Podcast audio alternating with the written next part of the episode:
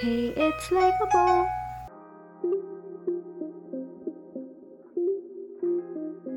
Hello, everyone. Welcome to the LYKAble Podcast, where we will rate underrated films and series as a broadcasting student. Before we start, let me introduce myself to the show. I'm Lyka, your likable host for today. I'm a 10 year old broadcasting student from the Philippines. so, this podcast is a show where we will discuss and rate films and series that are underrated or those who has not given a chance to receive praise that they deserve. Okay, enough with the chit chats. Let's move on to our main agenda. Hey, it's likeable. For today's topic, we will be rating the most likable, underrated Korean films of all time. Korean films and series flourished throughout the year, especially in this time of pandemic. Some people became bored and watching Netflix became their escape to loneliness. As Netflix adds more and more Korean films and series, it is now becoming a mainstream where everyone has been watched a single Korean drama or film. Before we start, please don't forget to share this podcast to your chingus or friends and comment down what's your favorite underrated Korean film. Hey, it's likeable. Okay, so the first film that we're going to read today is The Memoir of a Murderer. Um, it is a different film from The Memories of a Murderer by Bong Joon-ho, and this film is based on the best-selling fiction book by Kim Young-ha. It is directed by Shin Yun-won in 2017, and this film showcases the story of a former serial killer who kills young women and he got Alzheimer's disease when he got older. His name is Byung-so, and he fights to protect his daughter from her psychotic boyfriend, who is also a policeman. Um, it is one of the good films that I had watched, mainly because of the cinematography of the film. Um, the way they edited it was really dark, like the color tone and you really can feel the suspense of the film. Um, they also released uh, a director's cut for this film, but with a different ending, so the audiences can also see the other perspective of the film. And the best quote that I remembered in the director's cut is what the police said. Um, he said, The memories of those who are losing tend to protect themselves first. And in the very last scene, um, Byung-so stares at the camera and he smirks, thinking to himself by saying, Do not trust your memories. Because he believes that um, the boyfriend is still alive. Spoiler alert. Pero ayun, it's, it's one of a good film that I can recommend to those who want mystery or thriller. Ayun. That's Memoir of a Murderer. I rate this film 10 over 10. Hey, it's likeable. So the second film is The Negotiation. Negotiation? Negotiation. um, it is a 2018 action crime thriller film. Um, it is directed by Lee Jong Suk. It's not the actor Lee Jong Suk, it's a different Lee Jong Suk. Um, and the actors who starred in this film is the real life couple Son Ye Jin and Hyun Bin.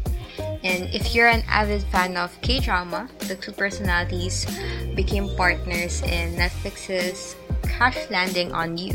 And the movie is about an expert negotiator where she faces off against the ruthless and cunning hostage taker.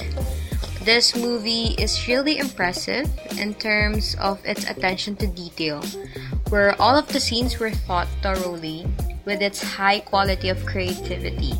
Plus, the actors were really remarkable on their craft. And everything in the movie was mirrored in reality, like from the politic from the politics, the police officials, the businessmen, and other criminals it was like really based on reality but it's not true to life story it was like based on reality um, it also reflects how the society in south korea works especially in corruption that they encounter um, in real life through bribery and arms dealing. Um, it's really a big issue in South Korea, having huge businessmen there. There's so many insiders going on, but but it's a it's a good country, you know. and this movie, The Negotiation, is like really really a good film. It like it's like um it mirrors the reality and I would rate this negotiation film 15 over 10. I think this is a movie it's one of the best to watch and it is one of the underrated films. It's not underrated in Korea. I think it won a lot of awards there, but here in the Philippines, the popularity, I think it's not that popular. So I think um, more Filipinos should watch this film. And of course, Son Ye Jin and Hyun Bin. They're in here. You guys should watch it. Hey, it's like a ball. So the third movie that I'm going to rate is The Last Princess. Um, it is a 2016 period drama film directed by Jin Ho, and it's based on the best-selling novel by Kwon Bi Young.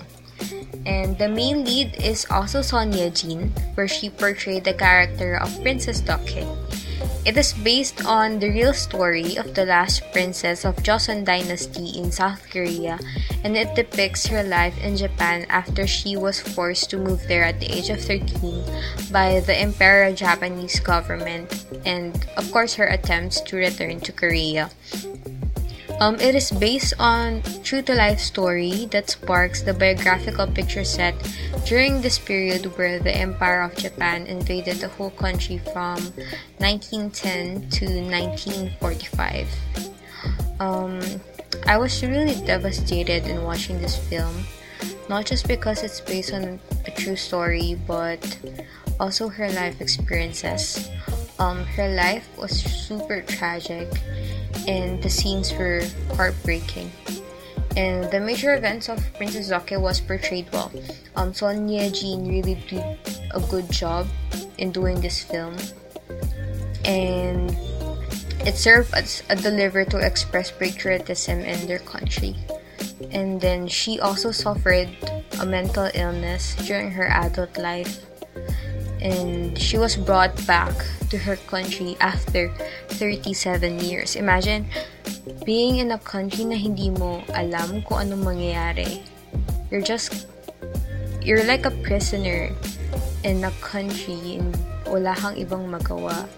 Um, you're a royalty but you wanted to save the people pero you don't have the power anymore and it's really like it's really terrible. The, her story was super sad, and if you like period dramas or like historical dramas, you should really watch this film. It's really a good film, and I rate this film 20 over 10 because it's really a good story.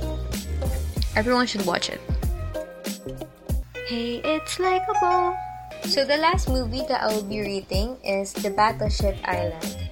This movie is also a period action film directed by Ryoo Seung Wan in 2017. The casting for this film is star-studded with Hwang Jung-min, So Ji Sub, Song Joong Ki, and Lee Jung Hyun as the as the lead characters. Um, it is also a Japanese occupation era film about an attempted prison break from a forced labor camp in Hashima Island. Hashima Island is real. Um, it is now an abandoned island in Nagasaki, Japan, where it is a symbol of rapid industrialization of Japan.